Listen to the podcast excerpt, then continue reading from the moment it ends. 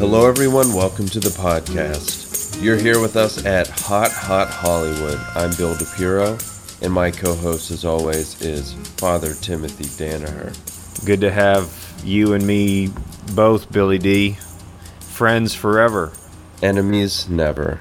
We got to tell about us because we have been friends forever, right? I mean, We were in the crib together.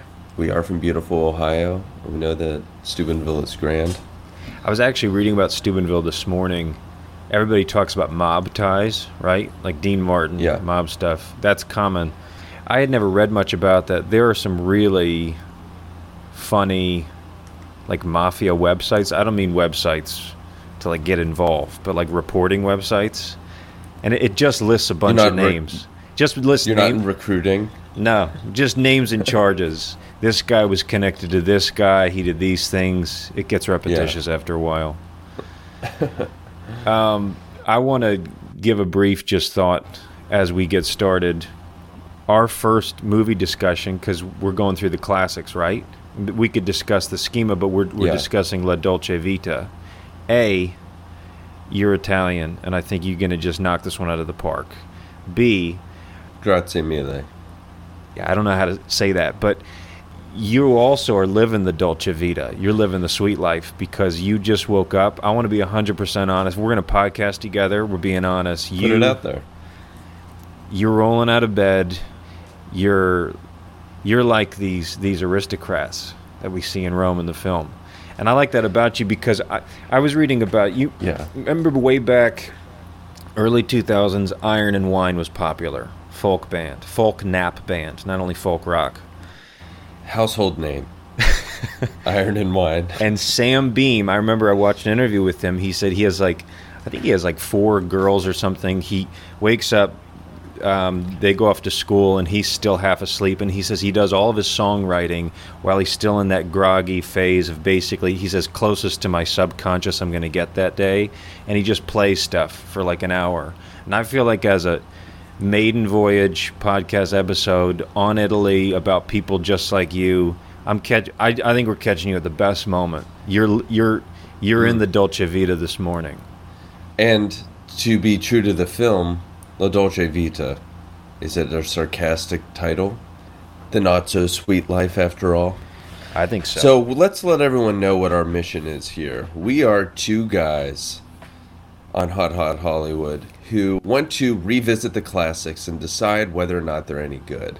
We're starting with an all time great, La Dolce Vita, by Federico Fellini. It's a 1960 black and white film, uh, score by Nino Rota. Excellent. He went on to do the Godfather score. And this is basically it's a three-hour film. Basically follows uh, Marcello Mastroianni's Marcello Rubini, kept the same name. That's may- maybe partially why it feels so real. I think too. You just said it's three hours, and it. Can we just stop there? Anybody that wants to get mm-hmm. involved, because if you're gonna, you got to watch the movie before you discuss it. It is three hours. I actually thought the helpful thing is it goes by episodically. I mean, Yeah. Let me let me voice to you two fears of mine. Let me just speak my mind. Yeah. First off, when you What are you were afraid of? you- thank you. You were sending me film lists, like let's do this film list, let's do this film list. They both, they all looked kind of European and old, and I was like, I don't know if I can make it through this, but I feel first, my first sense of relief is this, is that we're going to actually form our own list. We're going to borrow from Yeah. great lists of great films, but we're going to be the judge of those films. We're going to say hot or not. Um, and I just I feel a sense of freedom that you've given me just to say let's form our. Actually, I told you let's form our own list, but I feel free Yeah. that you accepted that. B, the three hours of Dolce Vita for me because they're episodic, they're broken up, Yeah. um, and because there's a, change in scene, you're in a different place of Rome. Because it's just kind of like scenes from this journalist's life in Rome. Um, Right. It went by quicker than I thought. I'll just say that. I got more thoughts. Yeah, I mean that's good. We can get into the structure here. It's basically there's like a prologue where a helicopter flies a statue of Jesus past an aqueduct into the EUR section of Rome. Then you've got seven like sections that people have theorized it's the seven circles of hell or the seven hills of Rome or whatever other beautiful group of seven you would like to think Fellini was considering when he made it and an epilogue to end it. And I would say that you're right, it has a bingeable quality to it because you're following Marcello. There's not like a clear A story, B story, C story arc that you would see like three act structure. Or at least it's very subtly woven if there is one. And it's uh I would say it's a fascinating. We I mean, how about we start with the prologue? Just Okay. the opening shot. Well, le- I, let's start with the prologue because I think it's provocative. But I also want to mm-hmm. just go on and st- we could go through the structure, but I also just want to jump to afterwards the question: What provokes you? Because it's Yeah. Ita- Italians do that, you know. Is that true? Yeah, they're yeah they're very, and I think the truth is they're provocable. Like oh. you Oh. can get under my skin, and as you've tried so far, All right, let's do intro, and then we'll succeeded. do intro, then to provoking. Yeah, what did you think of Jesus statue flying on a helicopter? I have a quick thought. Yeah, I mean, I I was reading about it last night. Apparently, the Vatican strongly condemned the film because they thought it was a mocking of the second coming of Christ. Because he was like flying in as this sort of like weird dangling statue. What I'm seeing is like you've got this helicopter, this like modern contraption flying in the statue to the Vatican, and you're passing like the ancient aqueducts of Rome, and then you're fl- then they like fly over these girls on like a in sunbathing on a roof, and it feels like kind of saying like the this life of uh, in Rome is this collision of past, modern, future. Yeah, I, I would just agree. That's my exact takeaway. I first just looked at it and said, "Oh, like cool artsy intro, Jesus statue flying over the city." But it's true is that that's part of their culture. The girls sunbathing and them waving from the helicopter. That's part of the culture. It's kind of that clash. I don't have anything to add. I think yeah, looking back on it, that seems to be it.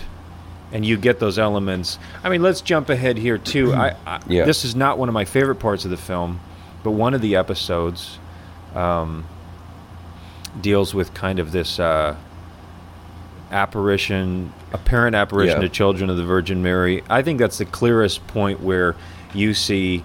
Here's Marcello, just sent as a reporter and a bit skeptical. Then there's like these there, and it's kind of this clash also of technology. It's like there are these film crews set up. Of course, the major commentary is a comment is a commentary on reporting and getting in people's faces, and there that's all throughout the movie. But you have this film crew set up. These kids come out at night. There's these crowds waiting. There's it's not sure if they actually see something.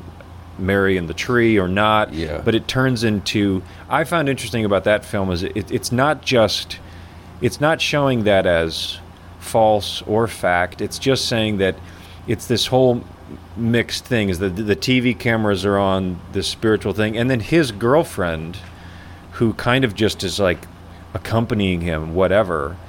She also, in the Yeah. end, like starts. They start tearing apart the sacred tree, and she takes a branch because she's praying for him to marry her, to commit to her, which shows like I think that's really that scene's more about her in that context than it is just about this kind of like supposed Yeah. apparition. She feels torn between the two. I don't know. I do think like I rewatched a little bit of it, and the scene felt a little bit more intentional. Like they, the kids were kind of just like playing, and there was a lot of people like running and diving in. Um, and there's like a character before everything goes down. It's like, well, it doesn't really matter if they really see Mary or not. It's- Right. Um, it, it is interesting, and it kind of ties to the prologue because I think that there's like Catholicism and like religion are all throughout this film, and I think that this was probably created in a time where Italy had always had this like super strong Catholic identity, especially Rome with the Vatican right there, and it was, and it's a little unclear to me how he views Christianity. I definitely think he has a criticism of it here. Um, but he's also criticizing the people who are kind of like skeptically standing aside. the the like scene with the apparition people just like absolutely lose their minds because they are so convinced by these children who are like mary's over here now now she's over here and now she's Right. over here and like everyone's just like running like desperate and it's um But side by then- side with that is yeah. that I mean this is a huge thing too we can get into is like side by side with that is these reporters have kind of lost their mind too. It's like to capture Yes. everything. Um, I found that to be one of the major commentaries of the film. So both the clash of like Mm. religion and modernity, but also just this whole culture of capturing it all. Um, it's like it's a big commentary on the press. Anyway. Yeah, that's where the term paparazzo comes from, or paparazzi, because that's the character paparazzo, who is like, they're like tabloid reporters, and uh, that's one of Marcello's big tensions, because he wanted to be in literature or poetry, or journalism or literature, and uh, instead he's been doing tabloid reporting, and Right. like hanging out at nightclubs. You want to talk about him? I mean, just run through him because there are other characters, but he's Yeah. the main guy. You know. I I Yeah. I kind of let me give you some general feelings. Hit me. Like he seems to be this suave guy, and I think Mm-hmm. he is. I mean, he's kind of you know meeting up with this very wealthy girl at the start. What is her name again? Um, Maddalena. Maddalena, and she's, you know, she's obviously not his girlfriend, but they spend the night together in like that flooded apartment of a prostitute, which is just, I felt to be like artsy and strange just because they're, yeah. But then he like moves on to his his his actual girlfriend is fearing his suspicion, you know, or she suspects him and and, and tries to commit suicide. Although what that's is all right away. That's right, all away. You jump right into the to the how do you properly say that? There's some drama with the ladies and his commitments and so I kind of like you see him as sort of a man in conflict of um, I don't know, not only you're talking about his work but also relationships. He's and then then there's the nightclub and after scene after scene and riding in cars and going to parties. Um, yeah, he seems to me like a sympathetic character, but somebody too that I don't know if this is mean to say, but is is trying to like find his place, trying to grow up, trying to. I mean, I think Yeah. I I thought the most fascinating scene with him because you get this whole picture of his role as this guy in Rome. But I think the most fascinating thing for me, the most provocative scene, um, was when his dad comes to town later on and wants to go out to a nightclub. And of course his what does he say? Like something like his his dad was never around. And it's like really Yeah. awkward for him to see his dad as a guy around nightclubs dad as womanizer dad as never home. And he gets he kind of marcello kind of turns into a boy for like that 20 minute of scenes. Uh Yeah, he's like put on his heels because he introduces his dad to this woman that seems like he kind of like had a crush on, and then his dad goes like on his one night of freedom and goes just wild and ends up going home with the woman. what is the line? He Marcello asks his dad and the girl because they're getting in the same car. He's like you're really Marcello, Marce- What is it like? You're really going? He's like, you're really going to eat uh, pasta bolognese together? Doesn't he say that yeah, something? Yeah, yeah. It's like two a.m. like getting, they're like drunk driving at two a.m. Yeah. there was another food line just on the side when, after he takes his girlfriend at the beginning to the hospital, she recovers. She's trying to like woo him back because he's at work, and she calls him up. She's like, "Why don't you come home?" He's like, "Ah, I got some things." She's like, "I'll Yeah. wait for you. We could be in bed." He's like, "I got some things." She's like, "I'll make you some ravioli." I mean, I I will say that this whole this might be jumping, but there's the view of relationships in this movie are is so twisted. Talking about Marcello, his his relationship with I think Emma is her name.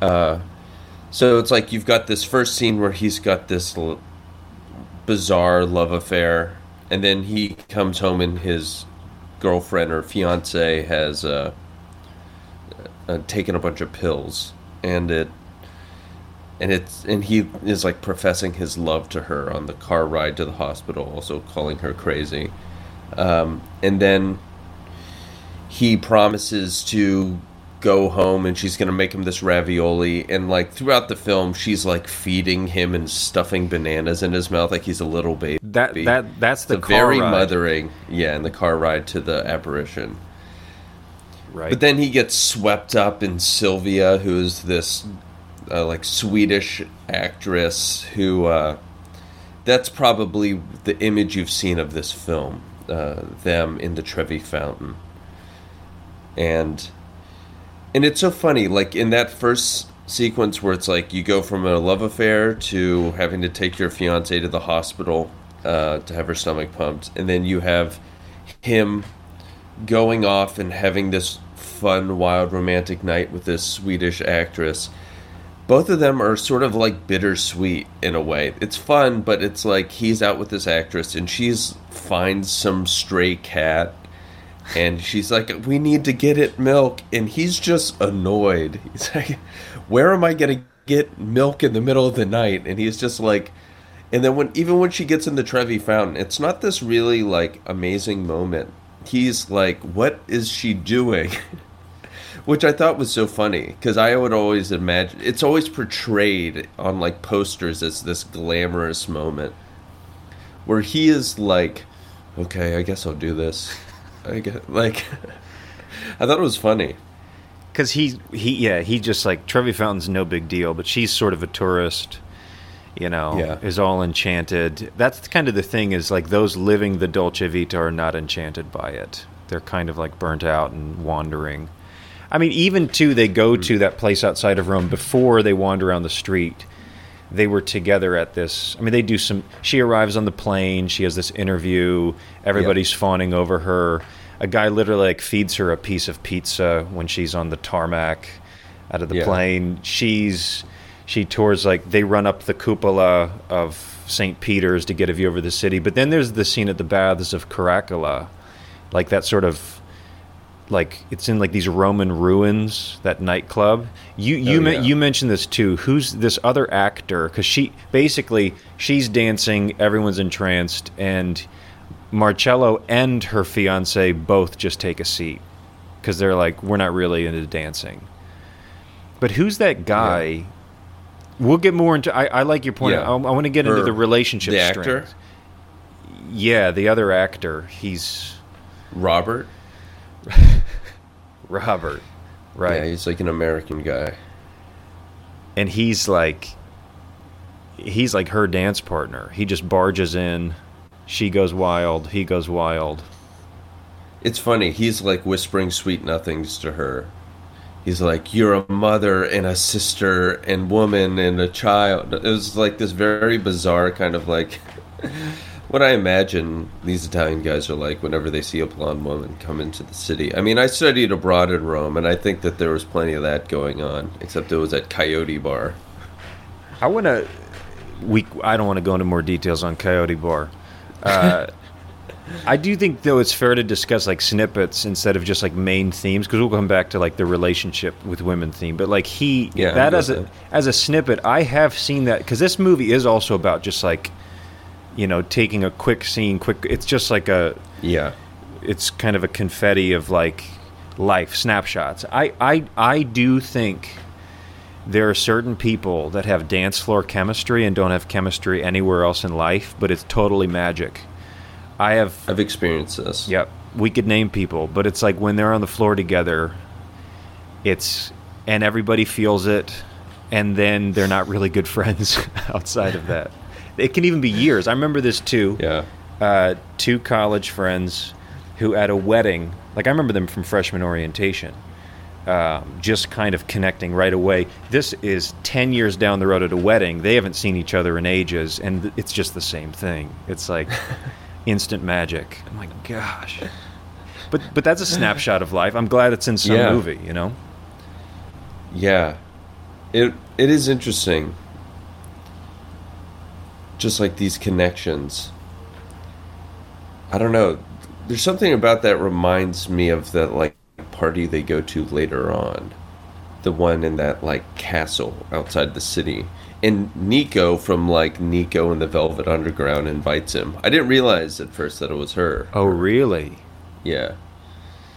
Yeah, I guess Fellini was just like, sure, yeah, be in my film. That's awesome. yeah. And um, I know like Pasolini, who's you know who was like doing some writing for this different director. He also like invited a bunch of his like uh, friends into his films. I was just reading that how so he would have like these literary philosopher friends like Giorgio Agamben, who's a, a kind of a well-known continental philosopher, was a close friend of his, and he he just features. I think in like Gospel of Matthew, he just plays Philip because he's like his friend. Now he he just got a bunch of random villagers Yeah. to play the other apostles, but he's anyway. It's kind of cool to have like some famous friends just as a favor be like, "Can I please act?" You yeah, know? that's awesome. Yeah. There and were I mean, what a what a better person to like encapsulate this '60s sweet life of, uh, and sort of what she ended up becoming. I mean, I bet she was probably around that level of fame too, but just kind of this like, luxurious um, castle outside the city, where they go and he reconnects with Maddalena.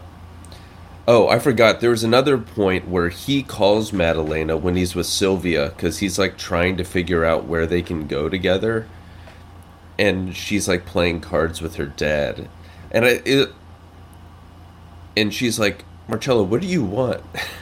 Right. And it's unclear. It seems like he's trying to bring Sylvia back to Maddalena's house. because he's basically wanting to have a tryst yeah, with a woman, and he's calling a woman he previously had a tryst with to see if he can come to her place or her dad's place, or it. It's just a crazy overlapping.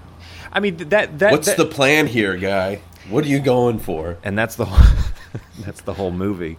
I mean, take that scene too, where they later go to the house up north of Rome, and it's like that ancient aristocratic family. Um, there too, I think you have like this lame party, which doesn't have much life in it until they go and explore like the ruins of the ancient manor house. It's like a ghost scene, Yeah. and like, this woman they're having like a sort of séance or whatever, or sort of not. That's who knows how real that is, just like the apparition scene. But I, I still think there's a commentary through all of this, like there's real old aristocracy of the of the noble families blended with this nouveau riche, like these like you know the the celebrities that the circles he runs in, mm-hmm. and it's kind of like the old guard and the new guard trying to live the sweet life, the high life, this luxury, and it just actually is honestly more a series of attempts. It's more a series of miscommunications. It's more a series of snapshots, experiences. I just think it feels like confetti, and and I'm not saying it's not interesting. Mm-hmm. But I, I do think that's kind of his point. He's not just making, oh, it'd be cool to make a, a movie with just a bunch of snapshots. I think he's saying this kind of lifestyle is feels that way. It feels like a bunch of snapshots. It feels a little bit directionless, and and it's not just one character, Marcello. It's the whole. It's it's all the characters together that Yeah. they're all just kind of atomic in that sense of bouncing around. Yeah. Yeah, and that is a good point. And I'm like, what is the thing that holds these snapshots together? And it seems to be an unhealthy relationship with his fiance, where he is being mothered by her and like he's mistreating her and just kind of neglecting her. Like I remember there's not to jump too much, but like in Steiner's party, that's where they both see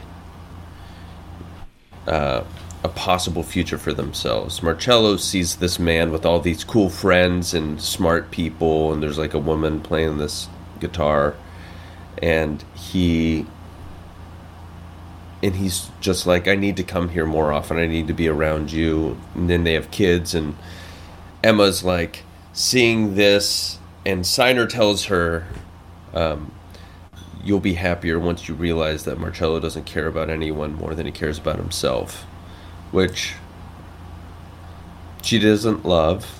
And then uh, she asks Marcello if he wants to have kids, kind of in the middle of the party, and he just like goes out onto the balcony, doesn't respond. because it's the only scene in the entire movie really with children, like in, in, in a setting where you actually and it, I mean it's the, of all the parties, it's not at a club, it's not at some Yeah. huge house party. It's it is more like a living room. It's a fa- it's a traditional family setting. The two kids Yeah. are in bed, husband and wife are hosting. She's her maternal instincts like are on f- full go mode then she wants to hold the kids because they wake up you know they come and like see what's going on and Yeah. she's she's like and and and I, I i think that's what's so tragic about that scene and i'm not saying oh he should have gone that route and married her and started a family i can't say that but what's tragic is Yeah. is the miscommunication where that's the scene of her highest kind of peak of like wanting to be wife and mother and go that route. And uh-huh. she says that to him and he basically walks away and goes to the balcony. Not to totally reject her but he just doesn't know. And even in talking to because he talks to steiner on the balcony. And he, Yeah. he he is halfway he's halfway there of saying maybe i should go this route. Maybe i should stop trying to just live the societal life. And but he, he he's just kind of halfway Yeah. i That I'm, feel like that conversation is crucial. Because There's a lot Steiner basically says it's harder than you think. You might be lured in by this, but Steiner also isn't Yeah. just this like confident, like fatherly guy. I mean, he also has this sense of like life is dark, things are falling apart, society's changing, it's kind of meaningless. And and and hey, I see that today too. To be totally honest, I see people I know, friends mm-hmm. who have children, a wife, have settled down, but in the confines of their own domestic place, they have a lot of thoughts tied up in society and where is the world going. So it- it's it's not like you escape that through Yeah. family.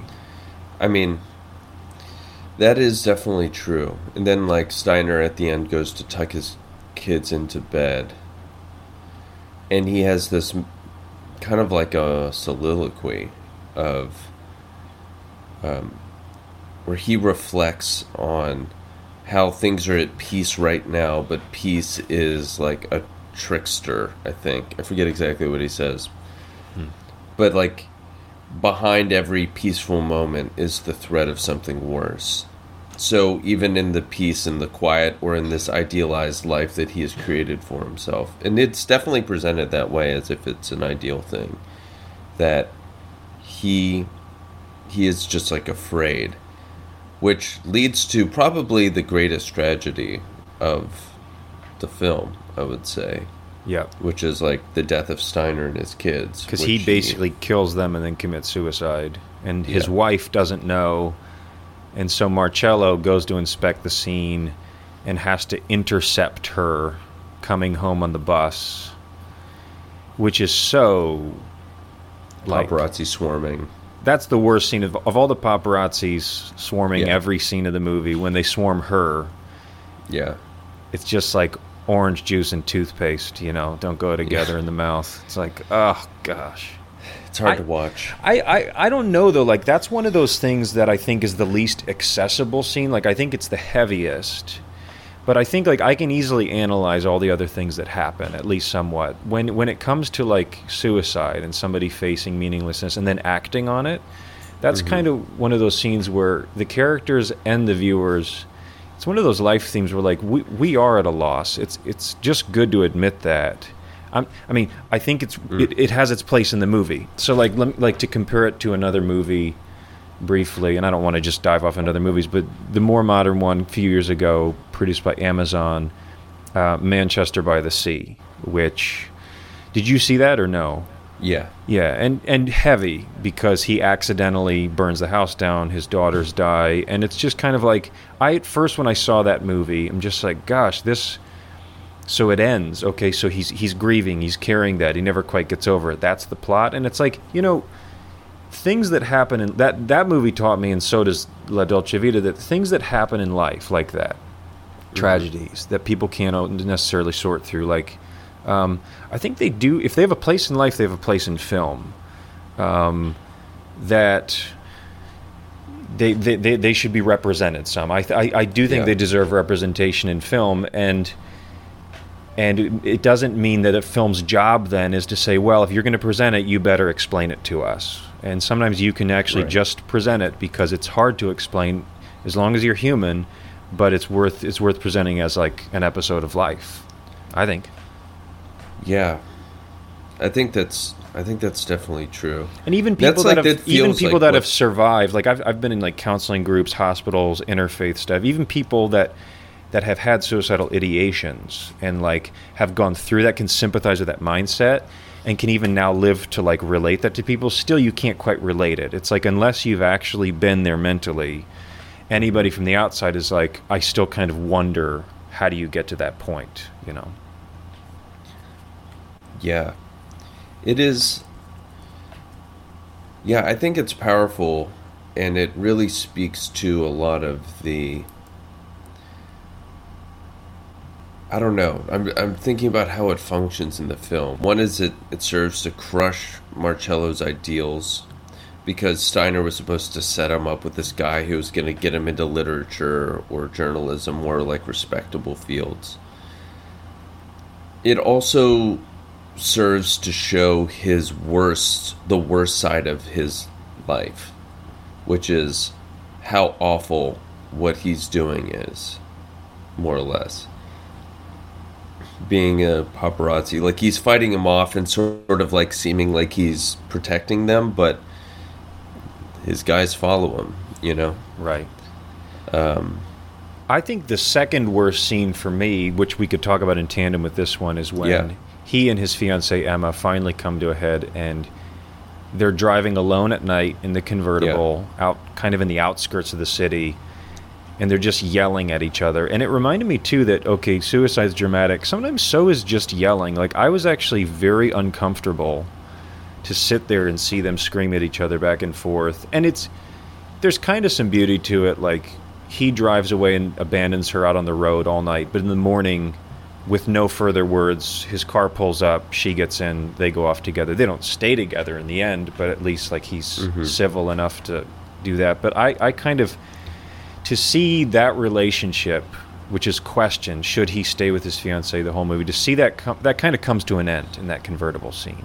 They don't really move forward, and yeah it's just kind of another episode of how sometimes things fall apart and i'm not sure if F- fellini does more than present that i mean i think obviously marcello his relationship fell apart for a different reason than steiner steiner's was more like his own mental game um, i think I think Marcello is more behavioral. He's in these patterns of behavior, how he lives, who his friends are, he's out at night, etc. But those are both hard to. I found the convertible scene hard to sit through as well. It it, it definitely was tough because they were being like, there's a lot of mental games and a lot of um, kind of codependency. It was a very codependent relationship where she's treating, she's being a mother to him, and then, you know, taking a bunch of pills, and he has to care for her, which brings them together. But that's like that's not a way to hold a relationship together. And then the, that scene is where he finally snaps and is just like, "I don't want you to mother me. I don't want any of this." And she is calling him out for rightfully being like awful to her. And then there's this weird game of like this power dynamic game of like get out of the car. You got to get out of the car. It's like no, I'm not going anywhere. And then she finally finds a reason to get out and he's like get in the car and she's like no, I'm not going anywhere with you. Just this they're just like at complete opposites. It's kind of like the argument of a child, sort of just taking the opposite side of whatever anybody's saying. I am kind of curious about what you think like Fellini's view of women is in this. Cuz it I mean, I think he's showing them largely through the eyes of Marcello. Cuz I don't know if they're I'm like there's only one seemingly redeemable woman in the film or maybe even one redeemable character in the whole film. And and that's the like young girl at the cafe who's from Umbria. It's like at a beachside thing. Is like Marcello's trying to like write. Yeah, and she's also in the last scene of the film. I, we could probably That's right. finish with that. The last scene. Yeah. Um, well, we we could just follow the path of the conversation. We don't have to structure it to the last scene. I mean, I mean that that girl kind of represents I don't know youth, innocence.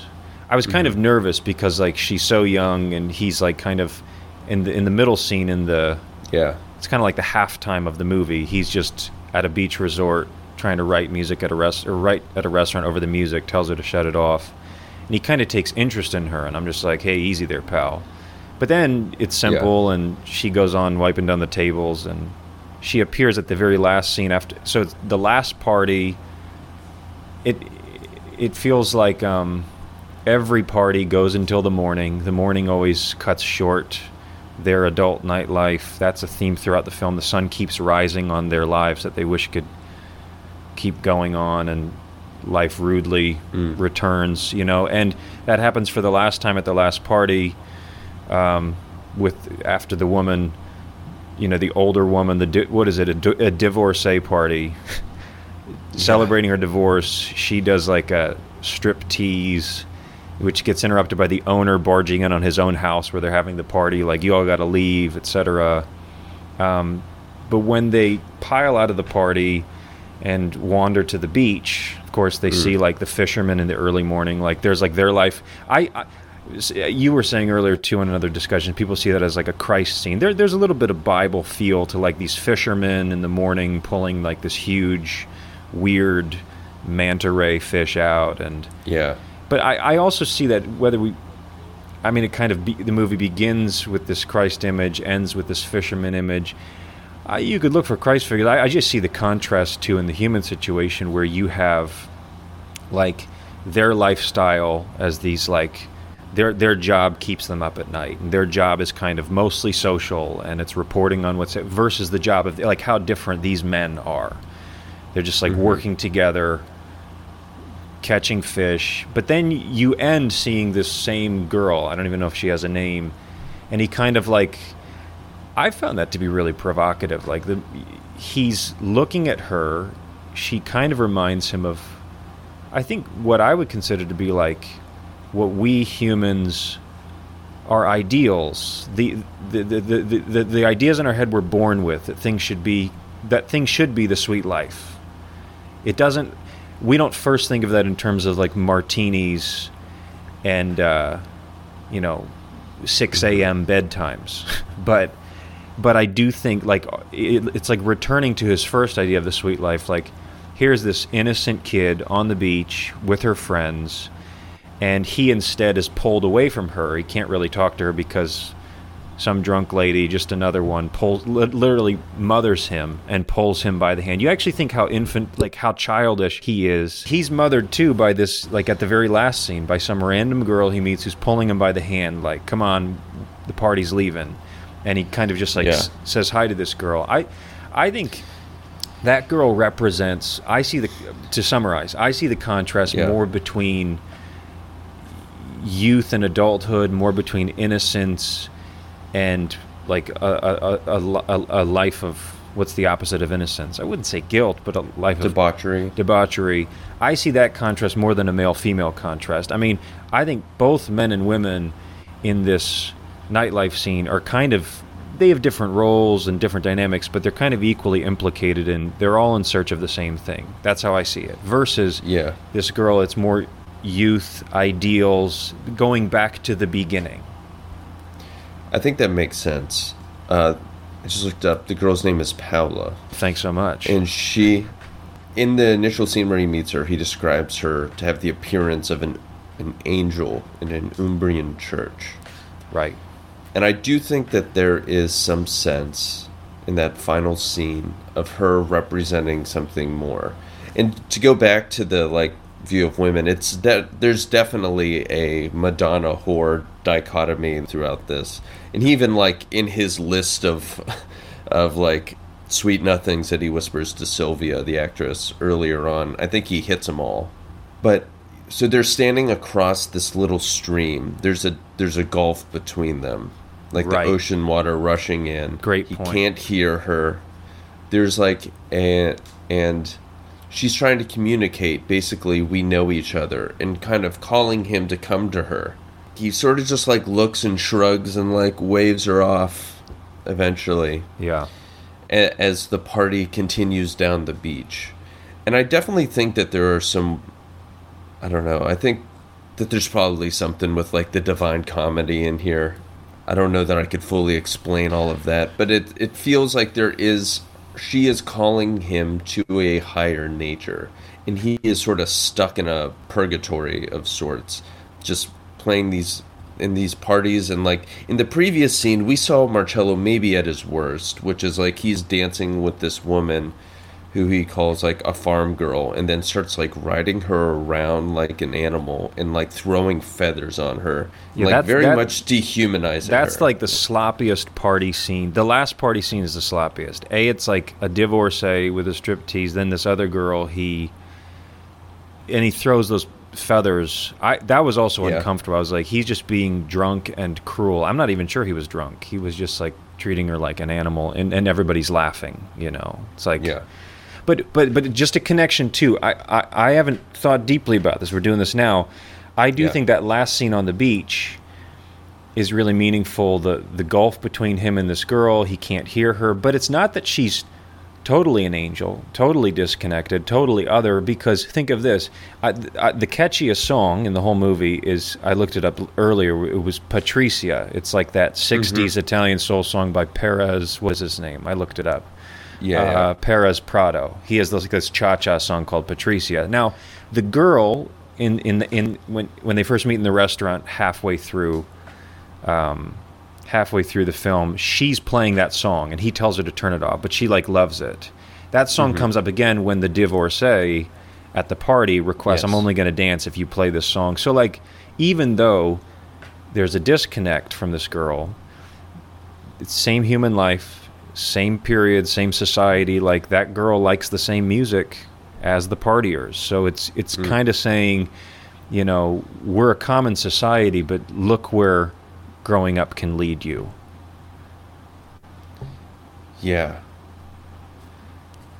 And I'm I, I love that Yeah. conclusion. I'm I'm actually okay to leave it as this question of just like it, it, it is a movie. I think in the context of that little girl, it's a movie of growing up. It's not just like hey, here are some scenes of like '60s bourgeois people. It's also like them. You know, when he meets his dad, he feels like a little kid. He when he sees the girl, Yeah. he starts to be drawn back. Even when he says goodbye to his dad, when his dad has like that semi heart attack and is like they have to rush and get medicine when his dad takes the taxi, it's the only time where you see Marcello really getting like he actually like puts out his hand to say bye to his dad as his dad mm-hmm. leaves like a little boy, like you're He's, leaving running again. after the taxi He's Yeah. being abandoned again and it's not cool or casual or suave or however you'd say that in Italian. It's it's childlike. It And he doesn't so have many of those moments, you know. Yeah, he he really does repeat the flaws of his father in a lot of ways, the way he treats his own fiance. And then when he's untethered to anyone and is like single, then he becomes like an absolute monster. um, and and still at the end, we hope for some redemption for him that he can hold on to the goodness that he had experienced previously. Correct. I agree. I think we're seeing eye to eye. That's that's exciting, right? Look at that similar interpretation. You- feeling it. Nobody in the movie even did that. Here, here, here's here, here's another thought too. I just, um, because we're we're like at the what mark here. You're the leader. I'm your guest. What are we at? We're at like 45 minutes or so. Um, for the sake of time, I thought maybe just like do a quick like mental review. Um, here are some things we don't have to dive into fully that stand out to me. Um, Yeah. I, I want to make a quick comparison because there's a film that came out a few years ago by Terrence Malick. Malick's directed a number of artsy films, and people find him mysterious and deep. He he directed a film that's set in Hollywood called The Knight of Cups, and it's Christian Bale. I, th- I think it's very clearly based on on this movie. As I see older films, I see how much Malick is a student of these old films. It's a string of women. Christian Bale's going through and, and, he, and he's struggling with relationship stuff. There's also these helicopters overhead a lot, which which are kind of a a nod towards that opening scene. Um, and also kind of these flashbacks in Knight of Cups to the past, to his childhood. So you don't have this girl standing in place. That's becoming clearer to me as we talk about this. I don't want to. Run down that that avenue, but another just my my last thing that I thought too, and and you can have more takeaway thoughts, but to me, one of my big life themes that I meditate on, independent of this film, is just how does prosperity affect us? So, like, how are our attitudes today, our views, familial, political, religious, like, how are those affected by just having a little bit more of the dolce vita, a good life, the sweet life? Like, we are a more prosperous society than almost anyone else in history, and this is sort of this film is at the beginning of that mid 20th century um, and I'm not saying that luxury, prosperity, those can be extremes compared to like a good life, which is more. I'm not trying to get theoretical, but I, I do wonder about the push for more, the push for excess, the push for better. I think this movie is not the commentary, but a commentary on where what some of those effects might be. Maybe it's a little bit dramatic and Italian and trapped in its own dressing, trapped in its own plot. But mm-hmm. I see it as a theme that I've been meditating on independently, and I find totally refreshing that, frankly, 80 years ago, or no, sorry, 60 years ago, here's this guy who's kind of in that mix saying like yeah i got some questions about this how how good is this route we've taken of kind of like what we our, our vision of a good life and i don't know much to i want to end with this Uh, you could you could do your spiel but i was thinking too i don't know much about fellini and you probably have looked him up more like we're talking a lot about the movie which is right but i don't know much about like his life his views etc Yeah. I mean, I but, know but that wrap wrap up as you will. yeah. Wrap up as you will. Yeah. You know. Um, very quickly, I know that this is coming after the post-war period in Italy, which was very tough and difficult. And then there was an economic boom, I think, in the 50s in Italy. Then there was a lot of people who had money and are living lavishly.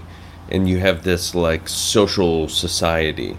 And this is also, like, I had watched some of the other Fellini films that more directly discuss this, but this is in the shadow of Italy just going full fascist for a generation.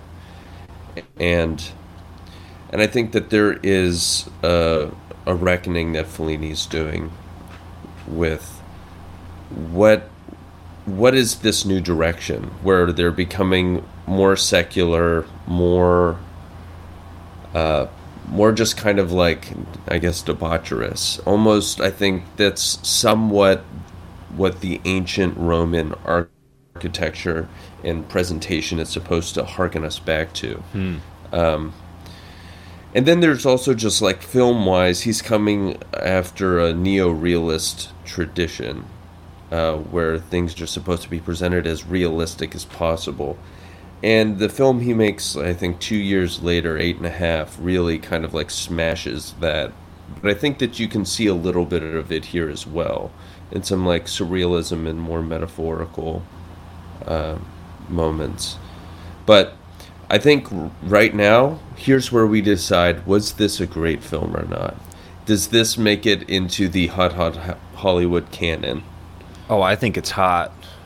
I mean, Yeah. for me, Is it hot? Is it hot, hot? I think it's a hot, Is this hot our rating film. scale? I think it's our. sc- I propose the other scale of you know, does it's like a, it's like food. Does this belong on the dining room, the kitchen table, or in the trash? You know. There we go. I, I think it's a dining room table type of film. I don't think it's just a light, nice little thing. I, I think it's Yeah.